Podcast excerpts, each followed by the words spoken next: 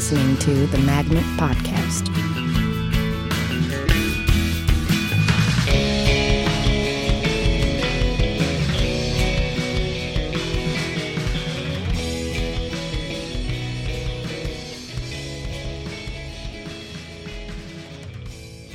I used to get so worked up about sketch shows, like every little word meant a lot, and I would freak out. And now I'm like, oh yeah, this is fun. Like I don't, nobody, no executive is going to walk over and say you can't say this word because this sponsor will not want to be our sponsor anymore. I'm talking to Matt Weir. This is the Magnet Theater Podcast. Thank you for listening. Let's go with that because that's a pretty good place to start. Oh no, I don't know. oh no, it's fine. That was great. That was a good place. So that's so work. So just to catch people up, you've been working a lot recently. Yeah, Uh, can I name the network that you've been working for, or, or Yeah, keep it off? sure. So you've been doing a show for MTV, yeah, yeah.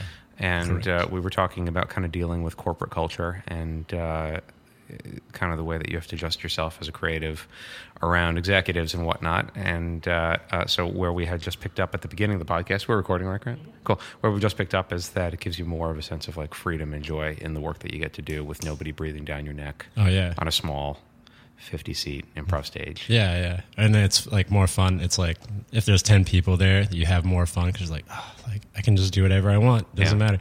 And then like when you go to work the next day or whatever, it's like okay, I need ten scripts of this by this time, and we're gonna shoot it, and you got to be there. And like the words, everything's gonna change on the fly, mm-hmm.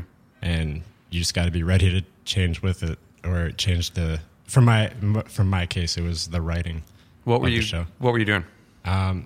So in the last uh, show, joking off, I was the script writer. So I was writing literally. I had to write twenty episodes that we shot in nine days, and uh, it was basically everything the host said. And I would even I would go into his dressing room a few times a day and pitch jokes, and then build jokes with him at the for the top of the show.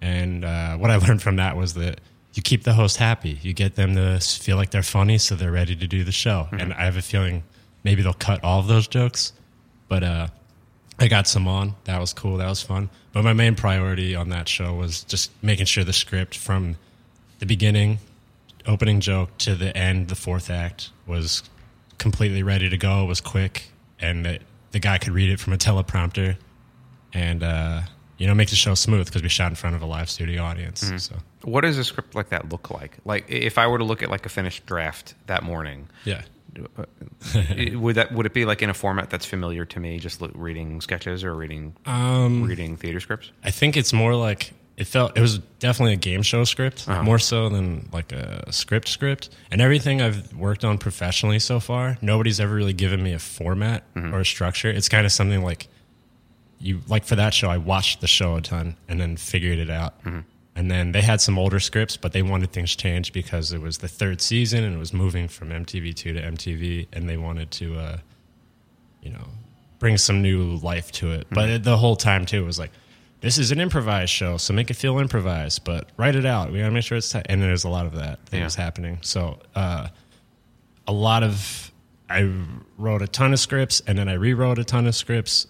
Uh, sometimes eight different drafts, and then when you're there shooting, especially in front of a live audience, things change on the fly because things happen that you're not ready for. You know, the spontaneity of improv on the show, uh, and then it was like, okay, quickly rewrite this, and we don't want to hold anybody up, so you better hurry up now. And there's a lot of people here that are getting paid a lot of money. You know, like was that type of. Are you like always being reminded that shit, or you just are aware of it?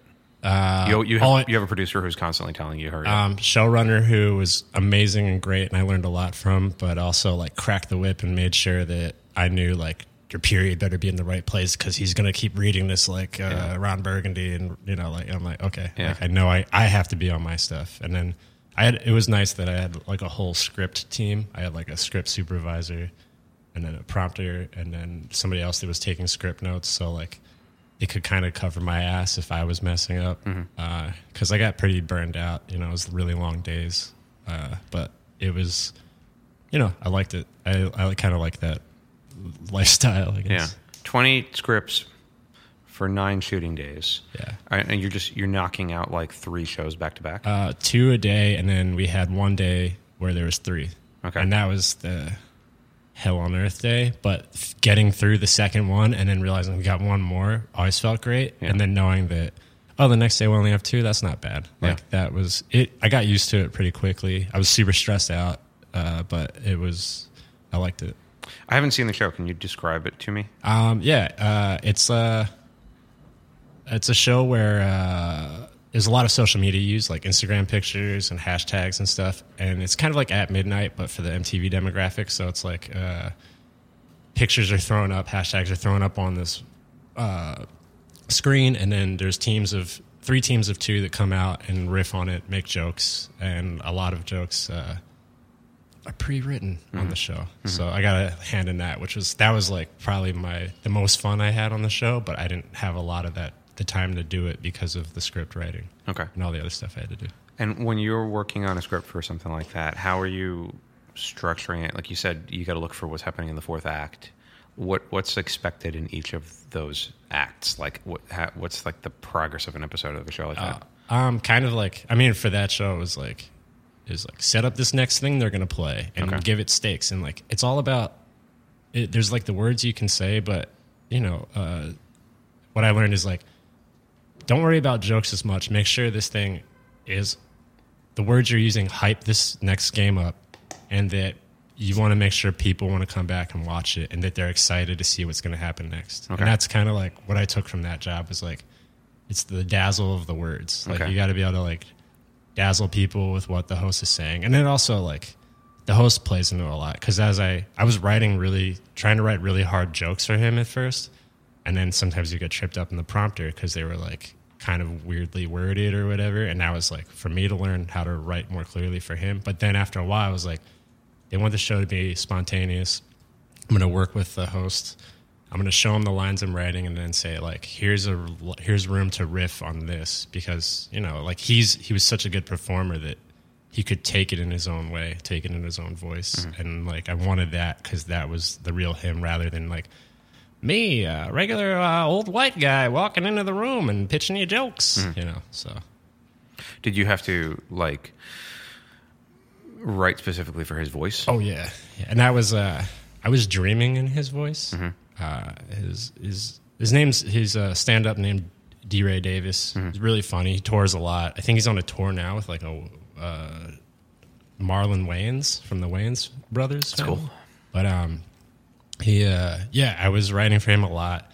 So much so that the language he was using was coming out of my mouth, and it's like stuff I shouldn't have said. But he was totally fine with it because he knows I was writing for him. So there was a few times like, you know, uh, a mother f this, or I don't know what you guys are allowed to say on this. We have no FCC rules here. Okay. This is Yeah. there's only like there's like 26 people listening right now. Yeah, yeah. Okay, well, Say good. whatever you want.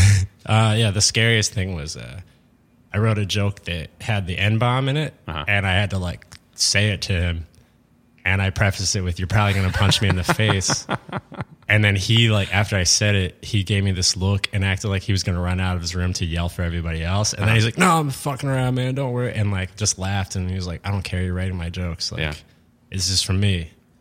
As long as I'm not saying it on my own somewhere, you know, but, Yeah. you know, whatever. Like, uh, that's kind of that's the thing I've learned a lot too is like you got to throw out you don't throw out your feelings like you still I still wanted to like make sure my jokes were like coming from my brain and like weird cuz I'm weird but like uh you know I had to be like able to like get past like blocks that were like oh you wouldn't normally say this but now you have to you have to make this stripper joke because this is kind of his voice or Yeah. whatever yeah it, which has to be kind of like an interesting thing. Like, do you?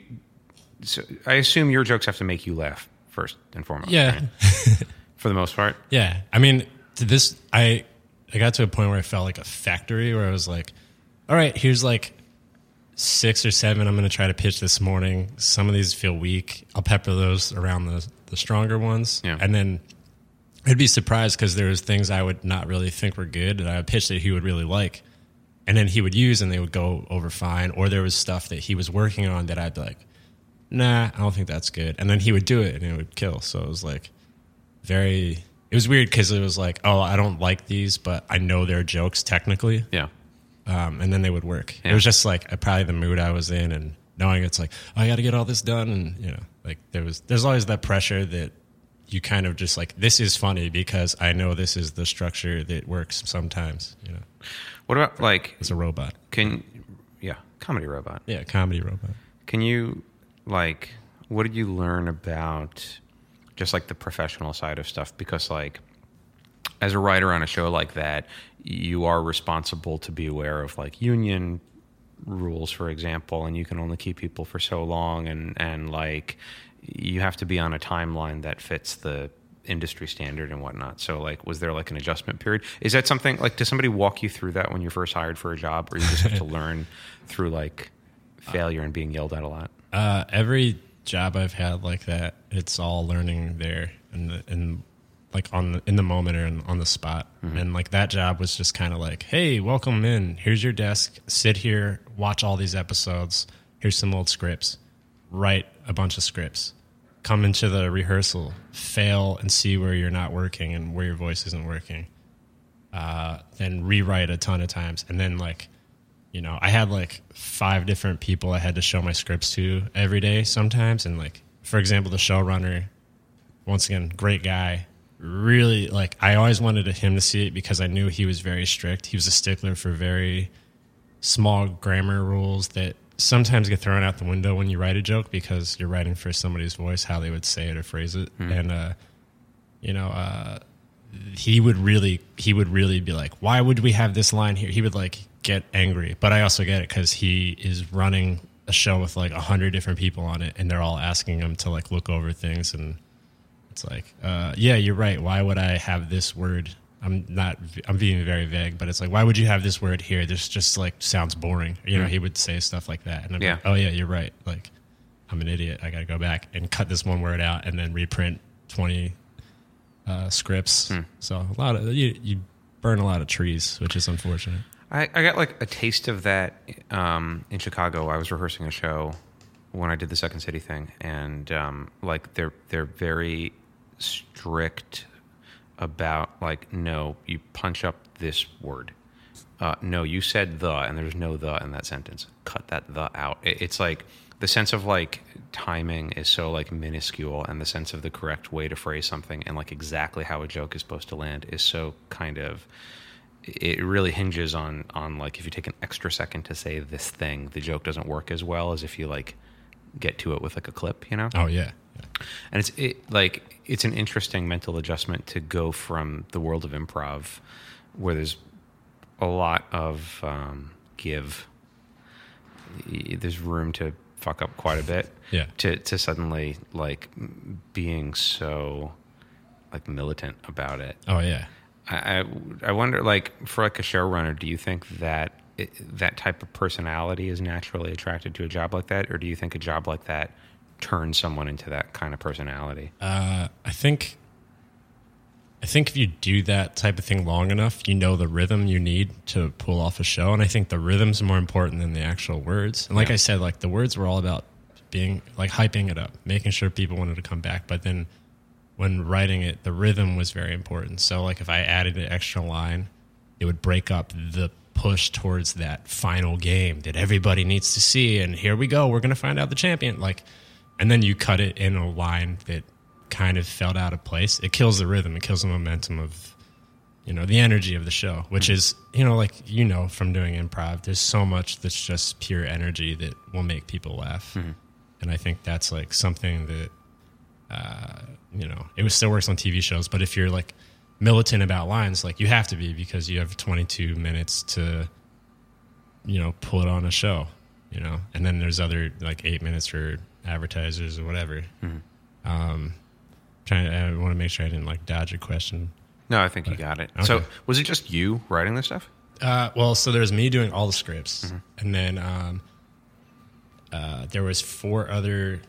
We were called creative consultants Mm-hmm. because uh, those are words they use for writers who don't get paid as much as writers are supposed to. Because you're not union. Little industry secret, yeah, Okay, kind okay. of. Um, so when you see like consulting producers and story producers, those are most times writers, but they don't get paid the scale which uh, like a WGA writer would get. Okay. Um, but um, yeah, they they were all. Uh, so there was me, and then there was th- three stand-ups and then another guy who I don't know if you know Casey Jost, great guy. He's like a sketch improv guy over at UCB. He was really good. Um, but we were basically when the cast were doing rehearsals, we would sit in the room and like throw them jokes. And then Casey actually got on the show, and I think they they were bringing on some of those other guys to like basically not audition, but they were wanted to see how they would do on the show. And Casey's great, so it was like a perfect job for him. Yeah. Um, but yeah, a lot of it was like uh, for the the second week at least, like I was able to pitch jokes, and they would send me packets every night, and then I would go home and just try to write a bunch of jokes, and then the next day show up, and people are like, "All right, do you have a joke for me?" Like um, uh, Vinny from the Jersey Shore was on the show, and I got to.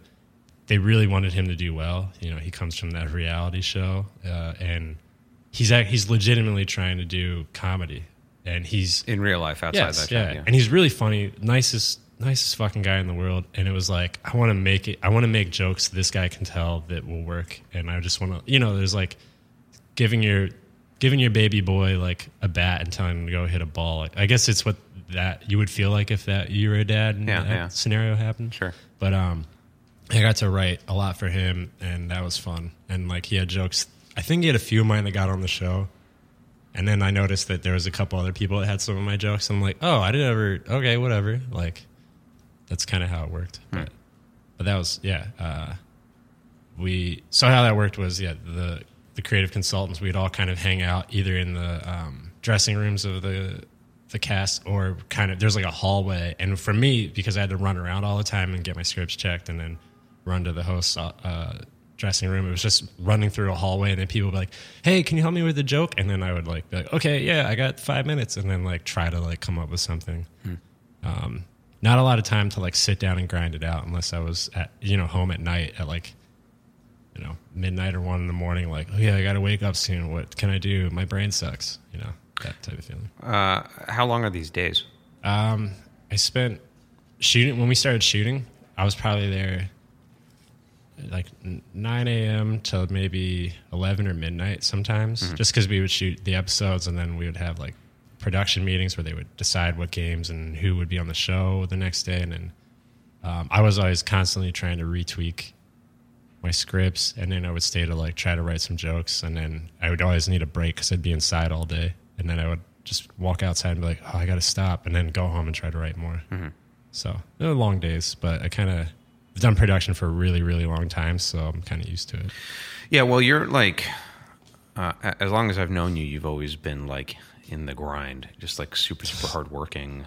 Uh, Thanks. uh, like, I don't think I've known you for a period where you weren't pulling like 18 hour days on something. Well, you gotta get money to eat food, especially in this city that doesn't just hand out food all the time. That's a fact. Yeah, and that's kind of uh, I blame all that on like kind of my mom because she's a she's a workhorse, and uh, I feel like it's just like something on my mom's side of the family that I think I kind of inherited, where it's like we might not be the smartest, but we're gonna keep working our asses off, like that type of family lineage or genetics or whatever it is. But uh, yeah, I don't know. Has that always been a thing with you?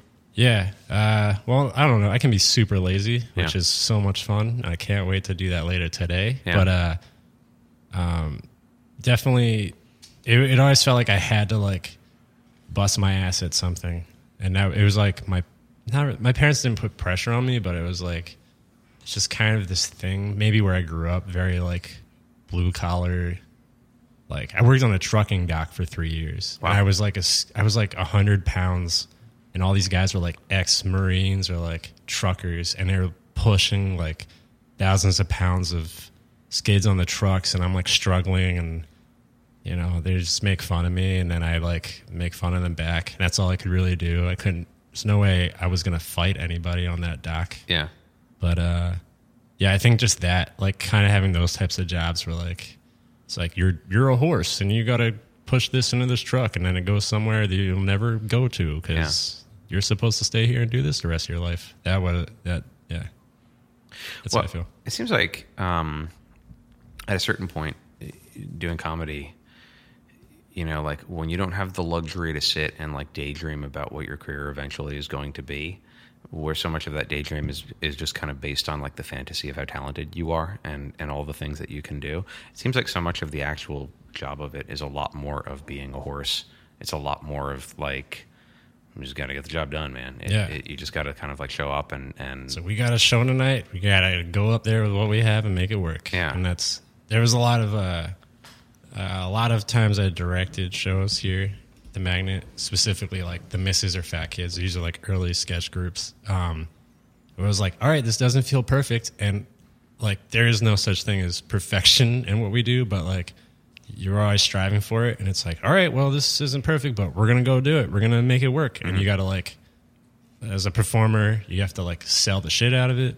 As a director, you just have to hope that all of the seams are tight enough where things don't just fall apart and then everybody's crying and everybody in the audience hates you and wants their money back. Like that's never happened. So I feel like if like, you know, held it together while all the cast or whoever else was around did. So do you like do you believe in perfect?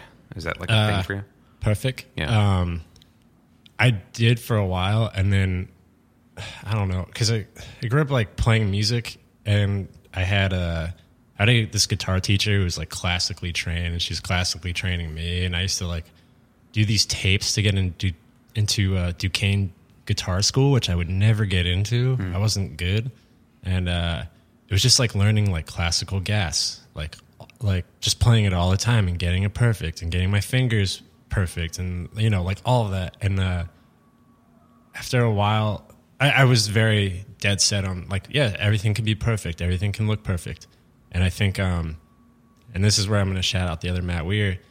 Once I started doing We're Matt Weir, that dude brought in this sloppiness that I feel like was needed to do comedy, where it was like, yeah, none of this can be perfect. Jokes can be perfect, but not also. And the the fringe, the uh, the the shit that you leave out that you don't feel like is perfect, that's going to be where like the style is. Yeah. Or that's like kind of this thing I've kind of started to believe years after seeing what we like what we were doing, and I was like, oh yeah, this is this is like uh, not pure shit, but it's like we're just doing something that gutturally we feel is funny, and it might not seem perfect, but we're getting people to react to it and laugh and stuff. So For anybody who doesn't know, uh, uh, you're Matt J. Weir. Yeah. other Matt Weir that you're talking about is Matt B. Weir. Matt B. Weir, yeah, And you guys coincidentally met at the theater. yeah, Are pretty much the same height. You're both real yeah. tall guys. He's like maybe an inch taller than me. okay. Yeah, And you both share an incredibly similar sense of humor. dude, super weird.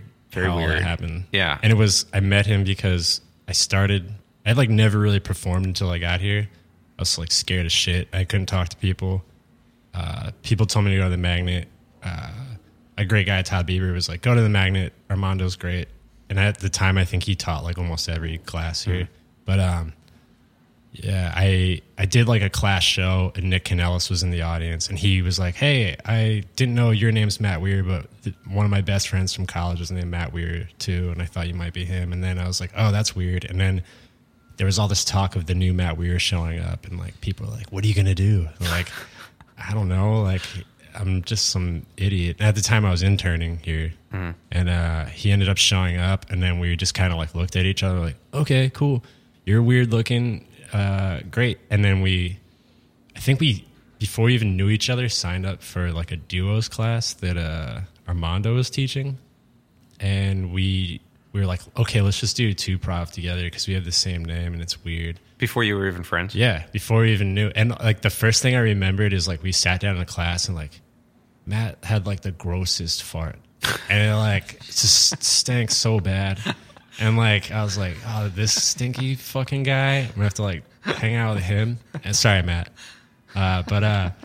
You But- did it, Matt. It's yeah. true, man. You got, it's too bad. You got to live with it. Yeah. So that stinky motherfucker. No, we came up with a, a weird form with Armando, and then I ended up, Matt and I hung out a lot, and we realized we were into like the same type of weird music, like Butthole Surfers and Dinosaur Jr., and just like we both kind of, I guess, had like this punk side that, like, I kind of in high school hung out with a couple bands and stuff and was too much of a coward to like play in a band.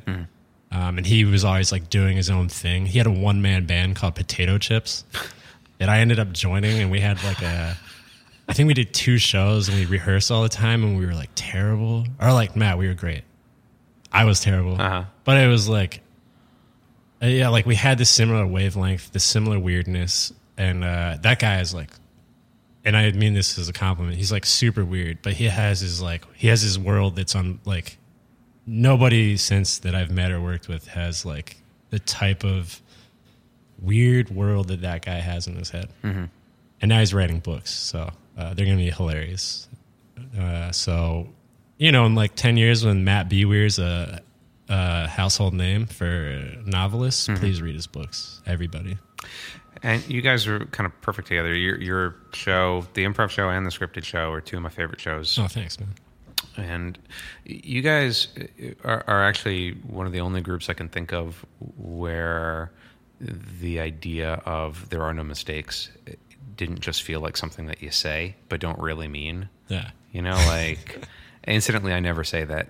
Uh, uh, there definitely are mistakes. Oh, yeah, yeah. You know, you know it. Well, But when you guys play, it there was kind of that like, just like this like cheerful ability to like go with literally anything that the other person suggested. Yeah. It was like no matter what it was, no matter how weird it is, it's just like, yep, totally, absolutely, yeah, no problem. Uh, I think the best way to say that is uh, like the Chicago Timeout uh, write up said, or whatever you're, I don't forget, it was like 2013. They wrote something like artfully dumb. And I was like, oh, yeah, yeah, that's us. yeah, Yeah. So, like, yeah, we were pretty dumb, but like, I don't know, like, there's something, I don't feel like I had it on my own, but I feel like there was like this synergy. Yeah. It's a buzzword uh, that Matt and I had that we were able to uh, do this weird thing, and people would like be like, "All right, yeah, we're going along with this." Yeah. For whatever reason, like Yeah. we, one of my favorite times with him, we used to like travel and do shows and like sleep on my friends' couches or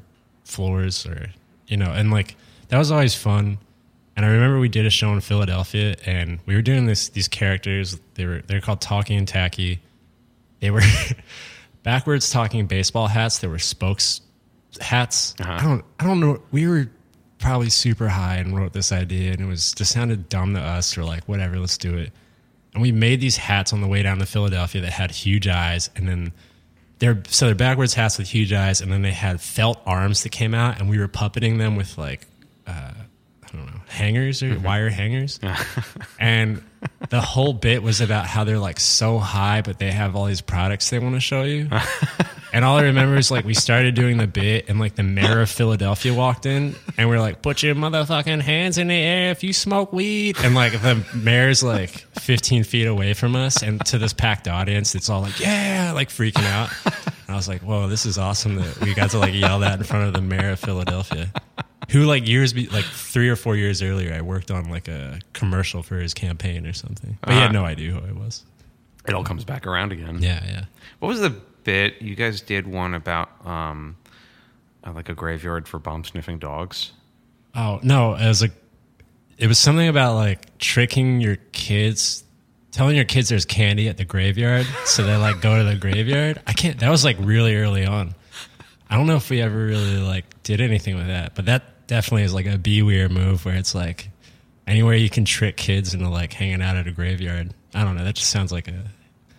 I don't know. Was that? I don't know if that was a sketch or an improv show, but yeah, that sounds like us. There was like a, a thing because you guys did great sketch shows. You did Morning Party, which was amazing, Thanks. but your improv show was really amazing too, and and uh, kind of like um, this is going to sound insulting. yeah. Uh, uh.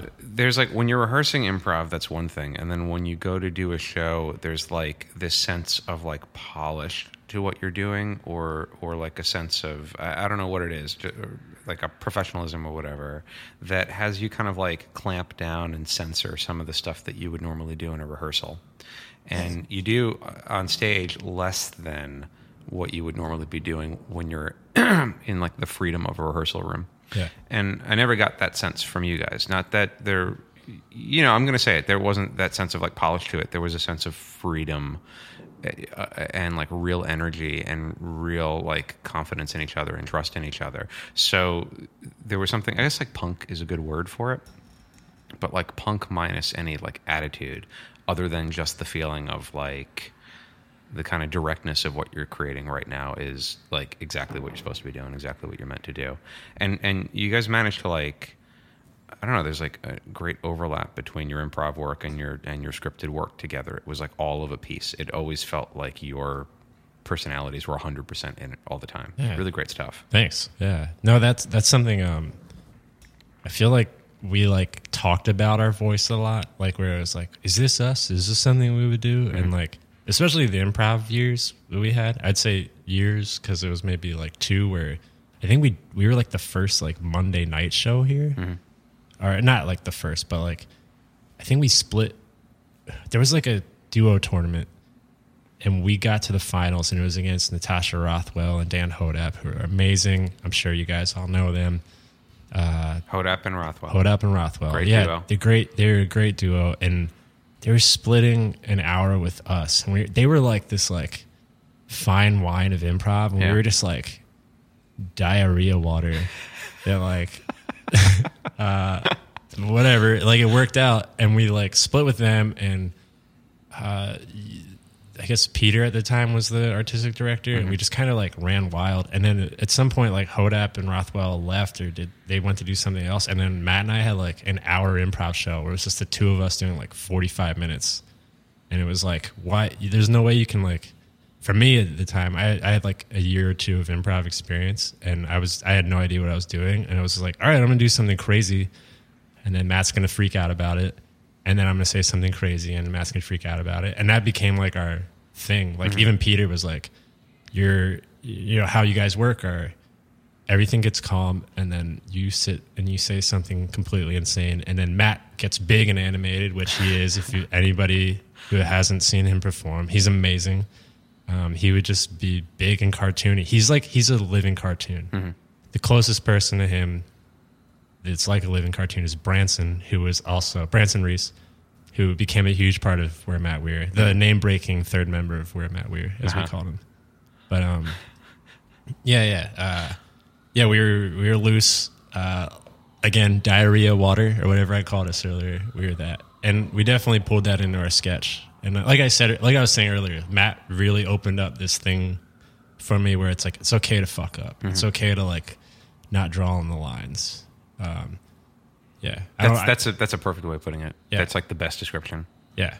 And he, there's definitely something I didn't learn about myself until I started doing this stuff. Where I was like, oh yeah, I did have this rigorous music thing that I, or like training. And then I also did a lot of art when I was younger. And I was, I was like six doing art classes with like 60 year olds. Yeah. My mom would just like send me there. And then it's like, do this beautiful mountain painting. And I remember there was like all these beautiful paintings. And in mine, it was like a shitty mountain. And then I had like robots shooting each other. Yeah. But what else is a six year old going to do Right. in an art class? I'm amazed we even got to the mountains. Yeah, I don't. I still remember because there's like this little red like robot action figure I had, and Yeah. I remember drawing it and everything that I had like made back then. Yeah. I don't know why, but I just remember that. Well, you had like uh, when you're like six, like six to eleven, you have like your pet obsessions that just show up in all of your artwork. Yeah, There's like everybody goes through a phase where there's just like some guy chucking grenades in like every picture that they're drawing, no matter what it is. Yeah. you know. everybody saw Commando. We were the, we're about the same age. Yeah. so yeah, Totally, we saw yeah. Commando, and Yeah. it's like That's it. everything has a guy throwing a grenade in That's it. it. Yeah. I, I saw Missing in Action 2 with Chuck Norris when I was like 11, and for like three years, that was just like all I drew. Yeah. Oh man, It was just oh, like Korean berets in the jungle. wow. That's it. Wow, man, that's I didn't I wouldn't expect that from you. You don't Yeah. seem like a Chuck Norris action movie guy, but I have you all wrong. Nah, I'm mm, not. It wouldn't be my preference to sit down and watch a Chuck Norris movie, but it was when I was 11. Yeah. Oh man, I still like.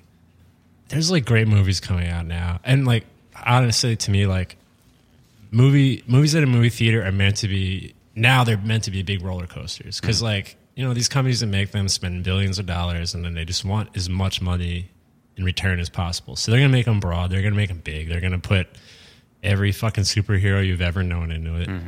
But um, I feel like that's like fun. Like I used to be kind of snobby about it. I'm like, ugh, Avengers 2 Ugh, they already made one. Do something new.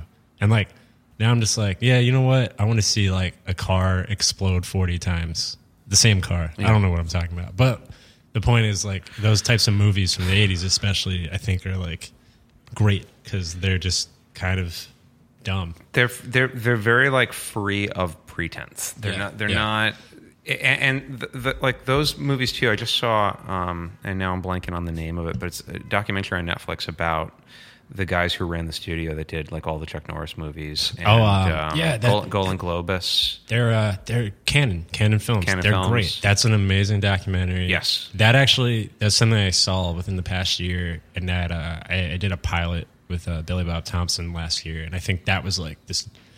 We were watching that as we were doing it. We're like, yeah, like that's what we need to do. Like, just do the thing we want to do. Well, it's Yeah. interesting, like how passionate those guys really were, and they, they just churned out such crap. Yeah, It was all garbage. It's garbage. pure diarrhea water. Yeah, but there was like real, real passion, and they really believed in what they were doing too. Yeah, And like, I like it, it's like anything, you know, like it's not really like blockbusters in and of themselves aren't bad. It's bad blockbusters are bad. yeah, Like cynical blockbusters that don't, you know what I mean? Like that aren't. They're not trying to do something with it. Yeah. Whereas, like, even in in that, like, I, I watched this thing recently about Michael Bay. you know, who's Yeah. terrible. But take like that back. No, I don't. I don't care. no, I I don't care. I don't care who heard me say it. Yeah, I don't, I don't care he's if Michael definitely Bay listening. himself. He's definitely listening to this episode. I heard Michael Bay spends time going through as many obscure podcasts as possible to look for the next big idea. Yeah. Well, here you go, Mike. How had a little of this for you, Mike? And Mike, how do you like this one? That's my attempt at a transformer. That's pretty good. Yeah, thanks. I'm not a VO guy, but I nailed that, Michael Bay. He killed it. But like this thing was making the argument that like as much as Michael Bay's movies suck, there's actually like real passion behind it. Yeah. Michael Bay's big problem is that he knows how to make stuff feel really gigantic and impressive Oh, and, yeah. and dramatic. He just doesn't have a sense of when not to do it. so he does it at all kinds of like crazy weird times or Yeah. it's like so much of it in one movie that it kind of blurs together into which is like totally true Yeah. but they actually like they break down like individual shots and individual moments and you see that like well within the context of like this pure schlockiness this guy actually like composes it really really well it's just he doesn't let it land he then has to compose the next Keep- thing the same way and it keeps, flying. and Yeah. it keeps flying and, and it like fucks the whole thing up but you have like a weird begrudging admiration for like oh you do crap really well you take crap really Yeah. seriously Yeah, that's fun. Yeah. Like uh, uh, the, the the thing I did with Billy was kind of that. The idea was like, let's like have fun and use make like a lot of weird special effects. Like we have a scene where a guy's head gets crushed. Uh, Evan saw it. He's giving the thumbs up. Thumbs up but right it's here. like, Yeah. thanks, man. But it was like one of those things where um, it was just like this is so fun to sit around and we had like this great uh this this great special effects artist her name's merritt evelyn uh she worked on like um uh, the slashing in feartown usa which are like big small produ- like film productions the guy brandon bassam did uh and we pulled her on our shoot and she was like making blood for us every day like fake blood not real blood and then uh you know, like made me look like a dickhead, which was great. Like I shaved my, she like helped me shave my face in a way and then colored my hair and gave me these white streaks. And I just looked like this piece of shit. And it was like exactly what I wanted to look like. And then, uh, but yeah, like figuring out the head crush, I think we did it like two different times. And the first time we're like, ah, the brains didn't fall out of the head like we wanted it. And it's like, that's the stupidest thing to think. But it was like, for us, it was fun. Like, I, I grew up watching a lot of horror movies with my grandfather, and I loved like, like they're brutal, violent movies sometimes, but like, think about the people that are like figuring out how to like make a head explode. nobody's nobody's more passionate than than those people Yeah, right. Nobody. Th- those people work their asses off to make it look realistic or like stupid. I always liked it when it looked dumb, like the Toxic Avenger. Yeah. Anything Troma was like, yeah, this is so blatantly stupid. yeah But uh like that stuff's so much fun. So we kind of packed We're trying to pack uh, a lot of that into like maybe 45 minutes of a something that's not a short film any longer. yeah So, but uh, yeah, like that, th- that uh, wanting to just make a thing and make it artistic, but make it stupid. That was kind of where I think where we were with that. It, yeah, it's it, well that, that like brings up an interesting thing then about like being kind of true to yourself, Oh yeah, being like honest to your voice, and, and like doing the best job of bringing that to life, whatever your voice happens to be. yeah, which I think about a lot. It, you know, it when you kind of like overreach and you're trying to kind of produce something the right way, which is to say the way that it's already been done before, yeah, versus you have this like impulse to want to do something your way and you want to do it as best as you can. yeah. Uh, I don't even know what I'm saying. No, that. but what you're saying makes sense because it's like it, instead of leaving like uh, fingerprints that nobody recognizes, it's like your thumbprint. What the fuck does that mean? No, yeah, I think that. Kind, yeah, yeah, yeah. Like, well, it's like it, it's it's being very serious and very very perfectionist, Yeah, perfectionistic. It's being a perfectionist about the shit that you would care about, rather than being a perfectionist about the shit that's supposed to be perfect. Yeah. Because like getting the brains to fall out of a crushed head the right way is something that like. I don't know. You gotta you gotta nail it the way that it is in your mind. You can't like you can't be sloppy about that. Yeah. It actually takes a lot of precision to make something look really sloppy. yeah. Well, there, there's like a good example of something that I really, the Billy and I both really wanted in what we shot was there's a very short scene where he, the lead character jumps out of a moving car, and uh, we like wrote that in, and then we didn't shoot that until a lot later because it was like, oh, this street we're shooting on is like too there's too much traffic and it's dangerous and there's cops everywhere, and then like. I think for both of us, we were at a point where it's like we need to have this in. We're gonna do whatever it takes. We don't care if we get arrested. And like, I think we did like five or six takes of like Billy jumping out of the moving car while I was in. Com- Here's the secret to the movie magic. I was in an all black suit in the passenger seat. And when Billy would jump out, I would wait for the car to clear the frame, and then I would jump in the driver's seat, shut the door that was left open, and keep driving on. And I had so many people, cars that were like pulled up on our ass when it happened, were beeping. They would drive up beside me and stare at me, and they would just see this black shadow figure driving the car and freak out and drive away. That is so dangerous. It was really dangerous, but I loved it. I'm so happy. It looks so cool. So I was like, I was like happy with like putting my life in danger. And we like we we actually out of all the things we did on that shoot, we practiced that the most on a side street to make sure that you know we didn't. You die. know, we had the DP who's like, I need the shot to look right. Our DP was from London, Yeah. and like, you know, we had to make sure from old timey London too. He was, old timey London. He was a Cockney from old London. Is this Cockney? I don't know that. I can't do accents. I'm terrible. But that was you got it at first, and then I once I named it Cockney, then I fucked it up. yeah, yeah. As soon as it's named, I can't do it anymore. I changed it. But uh, um, yeah, he like you know it. The, we just had to have everything lined up perfectly because we needed. We maybe only had one chance to do this, and we had it We ended up doing five because it was never good enough. Yeah. So, at least for me or Billy, it was like, nah, he could run faster out of the car. Yeah. No, he could jump further. You know, like Yeah, all yeah. that little stupid shit that could have killed one of us. yeah. But uh, we're alive. So the uh, like you're kind of you there's part of your life that's like working in the biz and doing stuff on on MTV and writing for other people. And there's part of your life that's developing your your thing. Um, how much do those two like overlap? How much is it it, it it like is your work your passion? Is your work the thing that you use to kind of like learn the skills you need to do the next Oh. thing that you want to do? How much of a plan do you have for where you want to go? Totally.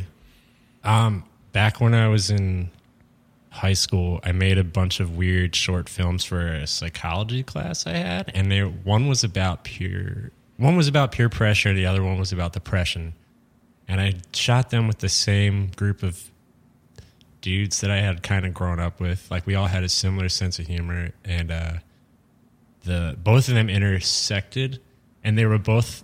This is a long way of telling it, but both of them were things that would never be shown in a high school today because they were like way too fucked up. I feel like we were very lucky at Yeah. the time that we were in high school because we could get away with a bunch of shit. Oh, I, was, yeah. I was just talking about this with Megan the other day. I got away with some shit in high school that they would have definitely called the FBI now. Pre 9 11, bro. But like, sure. yeah, I mean, I had a I did this like history project on the LA race riots, Uh-huh. and I like had a video where we like we were like, oh, like black people were fighting white people, and then it was like a shot from Enter the Dragon with the black ninjas fighting white ninjas, and it's like this nowadays. I don't think they'd be like, no, this is Yeah. inappropriate, but like. uh, anyway, I shot all these things, and uh, they're so much fun. And then when I got to college, I went to college to be a history teacher because I kind of like was a big pussy about what I wanted to do. Or like where I grew up, you worked on a trucking dock, or you like worked at a government office or something. And Where, where are you from? Harrisburg, Pennsylvania. Okay. Central Pennsylvania. East Shore. Uh, I got to get that out there. It's a big, if you're from the area, you'll get why East Shore, West Shore is like a thing. Um, but um, Cool. So if you get that reference, tweet at us. Yeah, That's, it's- uh, what- what's our Twitter handle? Do we have one? Yeah. Magnet Theater. I Quick- mean- real simple. let me know where you're from. Tweet at Magnet Theater. Show me some love if if you're from the East Shore, because you know why that's such a big deal there. We'll get into it. But um, anyway, uh, I went before I went to college. I had a bunch. I was like, I'm gonna go do animation. I don't know anybody that animates. Don't do that. And then like at one point, I was gonna work at the Harley plant, like because there's a Harley plant near where I grew up. Because it's fucking America, bro. But like. Um, I wanted to like detail Harleys. I wanted to paint Harley's cool colors. And like my friend, his dad was like in a biker gang and like died really young. So it was always like, yeah, he's cool. He used to eat glass and beat people up. And that's like the life I thought I was going to like kind of be in. And then once I got away from all of it and my friends were like drinking and driving pretty frequently, I was like, oh yeah, I shouldn't, I don't want to do that. Yeah. I'm too much of a sissy. So like, that's what I would be called. When I, every time I go home, they're like, "Oh, the pussy's back." Uh huh. But uh, anyway, I went to school to teach history. uh, I had this Holocaust studies professor who like was so fucking cool. I'm like, uh, he um, he was like, yeah, like history's like once you learn about like the worst things that humanity has done to itself, then like everything else is a joke. And like I started like really being like, oh yeah, like I like jokes. They're better than talking about like or writing papers on like how women had it so much harder than men in uh, concentration camps, which is totally true. Like, yeah, dude, like dealing with kids and stuff. I don't want to get into that. It's a whole other podcast. Yeah. that Lewis and I are doing to, immediately Right after, after, this. this. one. Yeah, right after it, our, uh, our our great atrocities of the 20th century Yeah, podcast. yeah. Oh, like all that. Uh, stay tuned for that. Yeah. Ignore the rest of this bullshit. I'm saying. Look for us on Twitter. It's uh, hashtag great atrocities of Yeah. the 20th century. uh, yeah, great atrocities of the 20th century. Uh, we'll be working on 21st century. Wait, I don't know what century it is. We're- yeah, we're in the 21st, Okay, yeah. good, good. I'm an idiot. Um, but uh, uh, so anyway, uh, at some point, I was like, oh, like I, w- I like being funny. I guess I was very shy, so I didn't really do it out in the open too much. But um, at some point, me wanting to do comedy led me to uh, the Digital Media Center at my college, West Chester University of Pennsylvania. And these people were just like, "Yeah, we have uh, here's editing labs, here's here's cameras, here's uh, studio," and like nobody's using it. So um, I found that, and then I quit school because I was like, I hate this. And then I drove around the country with a friend who was like moving because he was in the military, and then I decided that I was like, I want to do film I want to do comedy and I just want to learn everything I can about the production end because maybe one day I'll be able to make my own stuff. And uh, so I did. A, I spent a lot of time learning cameras. I spent a lot of time learning lights, sound, like everything, editing. I edited a lot. The that digital media center ended up giving me a job where I was just like editing like student projects. Um, but this is when I went back to school. I ended up going back to school because nobody in my family had like graduated from college, and I felt like this big deal for my parents to like go through it. So I went back.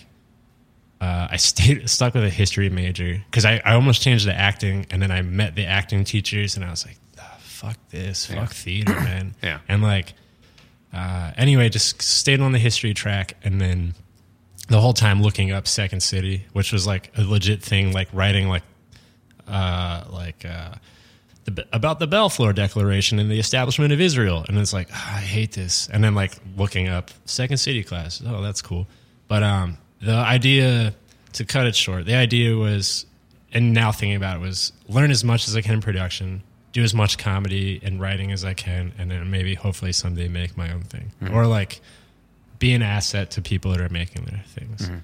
Um, and uh, because of that, I got into the Philadelphia uh, f- film and video and TV world, and I met a lot of people that like, you know, were great and helped me out. I have one guy; he's like I consider my mentor. His name's Jim Massey. I know you're listening, Jim. Probably not, but uh, he he was a shooter for Letterman for a long time, and then basically the past like eight years of my life, I've been waking up early to go to New Jersey to meet him, and we would shoot like corporate videos for a big company or like small commercials or whatever. But it was just like me and him. He would taught me cameras, sound, and he just relied on me a lot. And you know, like definitely was like the working. He's like this guy that I like never want to fuck up in front of because I mean I have many times, but like he's just the guy that makes you like own your responsibilities and like step up to the plate and get the job done. Yeah. And uh, that guy, I owe a lot to him because he's definitely kept me kept food in my stomach Yeah. uh, when I didn't have money. But um, yeah, like that was my main thing was just to learn as much as possible and be good at everything. Like know what an f stop on the camera is, know how to light things, know what kind of know how loud the sound can get before it peaks. You know, like all that stuff. Yeah. And I know it now. Now I don't. I mean, I use it, but not as often because I've worked in every part of the production. Right. Slowly but surely, you you you know every aspect of what you need to know. Yeah. And you know what everybody else's job is, which gives you a huge, huge leg Yeah. up.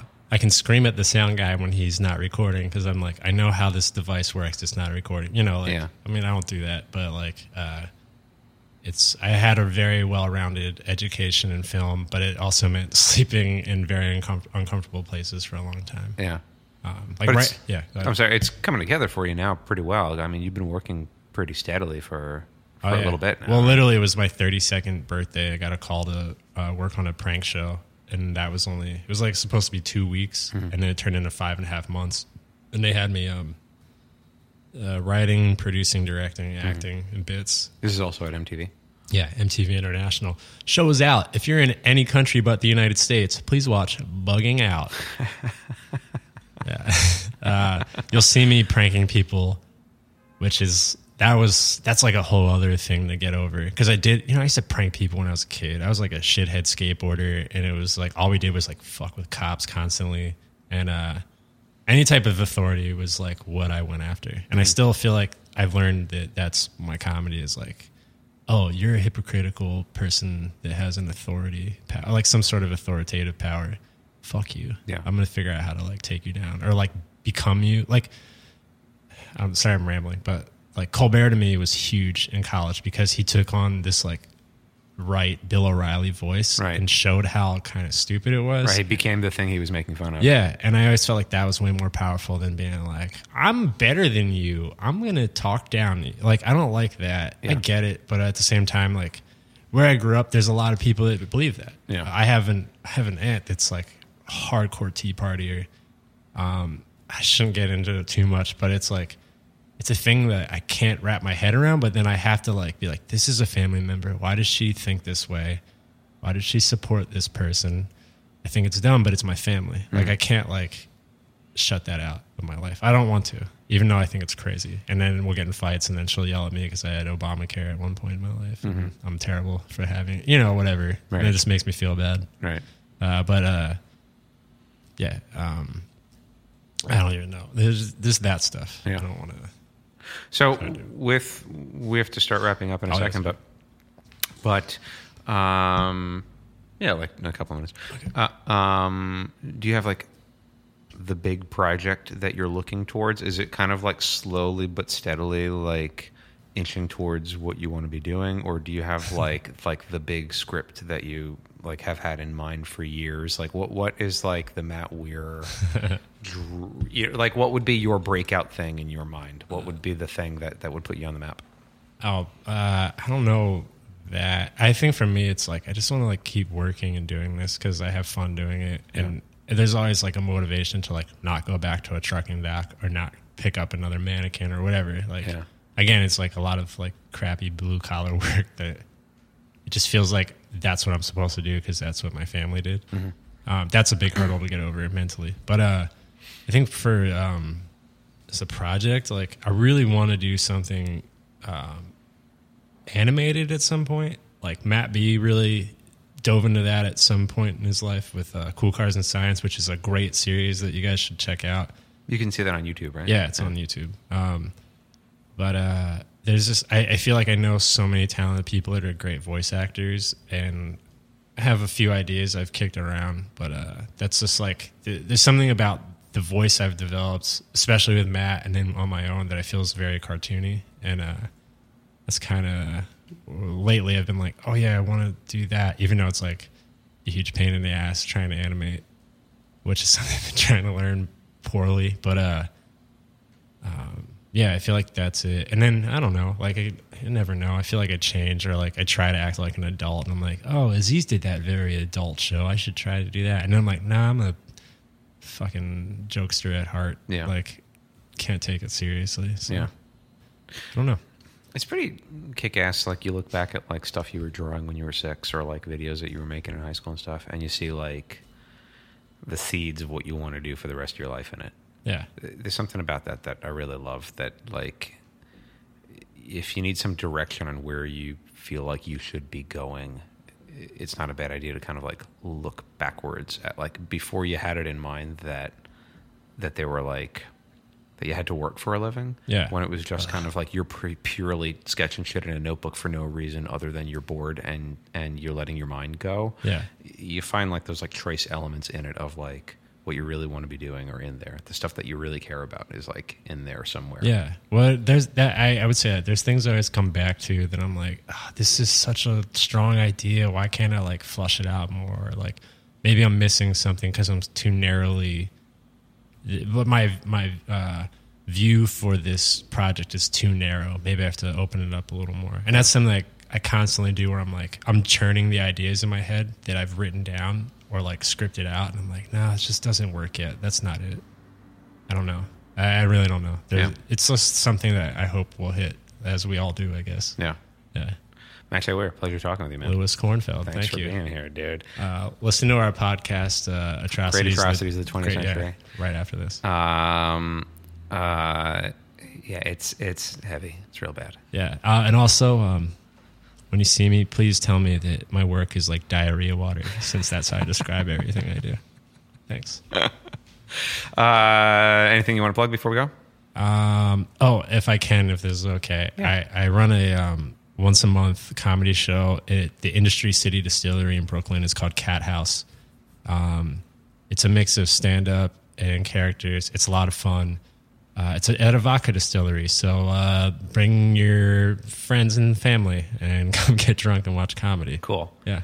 Uh, uh, can you bring like your own like empty bottle and like load up on vodka? can you Uh, bring like a like a like a um a growler of for vodka? Maybe I don't know. The guy that runs it seems pretty cool. He's nice to us, so Sweet. maybe. But they make it all there. There's like all these like little science rooms with vodka beakers and stuff. so- Science vodka. Science vodka. Gets you real fucked up with a minimum of hangover the next day. yeah, I think that's how what Albert Einstein drank before he made the A bomb. So yes. Which we'll be talking about on our other podcast, Great Atrocities of the 20th Century. yeah, so just please wanted listen for that. plug that real quick. Uh, thanks, guys. Thanks, Matt. And thank you, everybody, for listening. A couple of other big thank yous, of course, to our producer, Evan Ford Barden, to our engineer, Grant Michael Goldberg, to our executive producer, Ed Herbstman, and to all of the good people here in New York City, the only city on the East Coast, as far as I'm concerned. Uh, thank you, everybody, for listening. Give us a positive shout out if you enjoyed this episode on iTunes. We sure do appreciate it. Um, thanks once more to today's guest, Matt J. Weir. Thank you, Lewis. Uh, Harrisburg East Shore represent. East Shore, please find us. Tank. Follow the conversation on Magnet Theater's Twitter feed to find out just what Matt is talking about. Uh, bye, everyone. Bye. You've been listening to the Magnet Podcast.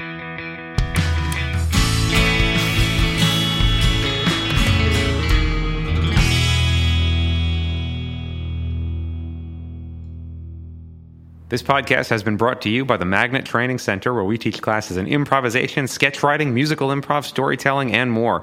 If you're interested in checking us out, we offer free weekly intro to improv classes. You can find out more about those free intro classes and all other classes we offer at magnettheater.com. Our podcast is available on SoundCloud, Stitcher, and iTunes. And if you've enjoyed this episode, please head over to iTunes and give us a positive rating. We appreciate the support. Also, be sure to check out the Magnet Theater for top notch comedy shows seven nights a week. All information regarding classes and shows can be found at magnettheater.com.